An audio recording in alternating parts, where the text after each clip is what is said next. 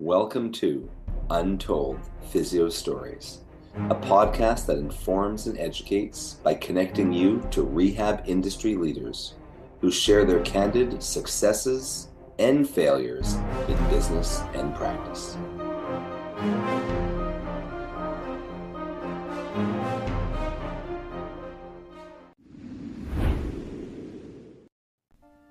This episode of Untold Physio Stories is sponsored by Edge Mobility System. Edge Mobility System is your online site for everything a PT, OT, DC, MT, ATC, or fitness pro would need. Get certified in blood flow restriction therapy or training online. Check out our full modern manual therapy seminars, ISTM toolkit, edge suspension trainer, portable tables, and more.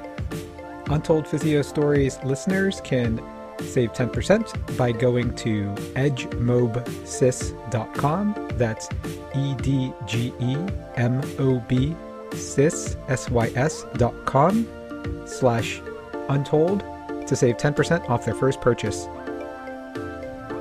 Edge Health and Tech Solutions. We do websites that work for you and give you an edge over the competition. Did you know that you have less than 10 seconds to capture someone's interest in your website before they click away? How about the fact that most people are accessing your website from their phone? Save thousands and get a fully mobile, appealing, and SEO optimized website linked to your social media, email list, and Google My Business. All for one low price and no monthly fees. Why not keep doing what you do best in your business and allow us to handle the tech side? Let's get started. Find us at edgehealthandtech.com. Welcome back to Untold Physio Stories. I'm your host, Dr. E, with Modern Manual Therapy, the Eclectic Approach, Edge Mobility System, Modern Rehab Mastery, and of course, Untold Physio Stories podcast. My co host is Dr. Andrew Rothschild, uh, Modern Patient Education and Modern Rehab Mastery. All right. What do you have for us today, Andrew? Well, I have a story um, that, that is, is, a success story, thankfully, um, pulling out one of your clinical practice patterns and clinical pearls uh, with the tibial internal rotation mobilization. So I have a patient I've seen before in the past. Uh, I can't remember. I think I saw her previously for it was a different issue, um, but she's a very active individual. Uh, she's on her feet a lot for work. She, I think she works as a nurse, but she also she's a, a, trainer and does a lot of different things. But she's had and she's had this um, nagging sort of hip, right hip, sort of sort of anterior lateral pain, ache, um, and she had an MRI, previous MRI about I think it was like three or four years ago. I think yeah, I think it was like 2017. It did show you know some small labral tears, nothing major. She had no traumatic incident or anything. Um, she's a few years older than me, so she's probably I think sort of mid mid to late 40s. Um, and she does, you know, there's a lot of squats and lunges and deadlifts and different things like that. And it had been sort of creeping up at her uh, over the past few months. Again, not being able to be in the gym as much uh, due to the pandemic, and then she's been working her way back in. And especially with like squats and lunges and uh, certain positions of the hip, that would really start to bother her in the hip. Um, and then you know, going through the exam, she she had sort of the classic findings. Um, sort of you know end range hip flexion would get a little bit tight and achy.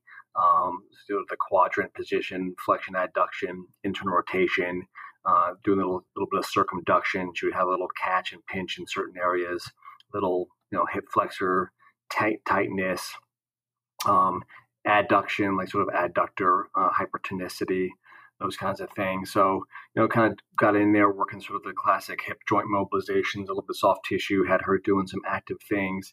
Now it all calmed down pretty quickly, and then um, with the second visit, and then it would recheck squat and see that you know it was better, or less pain. And then I think the second visit, I kind of worked my way down looking at the ankle, and I saw she had uh, significantly less dorsiflexion on that side, on her right side. So we did the the half kneeling knee to wall uh, test, and she had no problems on her left side, and then on her right side she couldn't get uh, the knee to the wall. She kind of just got it barely past the toes. Um, and so I did the band wrap that uh, you teach sort of around the tibia and did sort of a mobilization with movement, tibial internal rotation as she would kind of go back and forth and she was getting further and further and further. Retested it and it was you know, not all the way, but it was a whole lot further. Um, and then come to find out, she hadn't mentioned this in her history.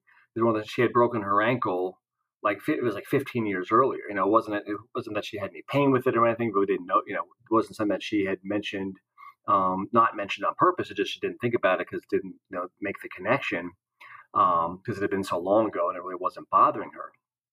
But uh, looking at even single leg balance, she had trouble on that side. And that was mostly you know she would get some hip pain with that, but you know because of some some ankle mobility issues and sort of sort of probably um, compensations in terms of how she's a, a, adapted. Um, she would, you know, weight bear more on one side, or couldn't if she would, if her foot kind of moved too much into sort of pronation, she would get that same sort of hip pain because of the adduction into rotation uh, moment that occurs at the hip. And so, g- gave her that for home, that was like the you know one thing I the second visit kind of gave her that as the addition to the other things, a couple things that she was doing. And when I saw her, the, the I saw her this week for her follow up, and it was again like probably seventy five percent better um, doing that the knee to the wall half kneeling test. Um, and then again, squatting was really not. She could go, you know, below ninety, nearly full squat without pain. Um, still had a little bit of catching with um, sort of hip quadrant scour test, but you know she was like you know 75, 80 percent better already uh, just with that addition. Um, and so we talked about that in terms of kind of doing that and how that connects with everything with the hip. Um, and you know one of those things, the whole chicken or the egg conversation, what came first. You know sometimes it's hard to put all those things together, but it's certainly a nice piece that added to this. This had been a nagging thing that she had had for years. Um, and never that you know never had been addressed prior to in any kind of previous treatment that she had, um, looking at that ankle in the in the connection with her with her hip issues. That's great. Um, yeah, that's one of the reasons why you know, especially for lower quarter issues, uh, whether it's lumbar or hip or knee, I usually, if if for whatever reason I'm pressed for time, maybe the patient is late or something, I will screen the lumbar and the ankle and if I have to reset two things, regardless of where they have their pain or their issues, I will reset the ankle and the lumbar spine to kind of hit like both parts of the chain because, mm. you know, regardless of where you feel your symptoms, that's just the patterns that I've identified. But I just think, you know, the way I always put it is there is an inability or an inefficiency to to accept load so yeah, you you know you may not feel that, and it, it reminds me of a, of a case I talked about a long time ago on this podcast. I think it was with Jason though, not with you, where I saw a personal trainer who owns uh, the gym that I work out of, and she just started wearing Vibrams, and she used to be like a um, a pharm rep, so she was always wearing heels, and mm. you know all of a sudden she started getting pain when she was training for marathons and when she was teaching classes and she was a slow responder. It wasn't something that I could improve her dorsiflexion right away. So I just said, hey, you know, when you when you run or when you work out, you got to stop using these Vibrams. You got to start wearing something with a much bigger heel toe differential. Um, and her hip pain went away while we slowly worked on remodeling and and you know improving her dorsiflexion.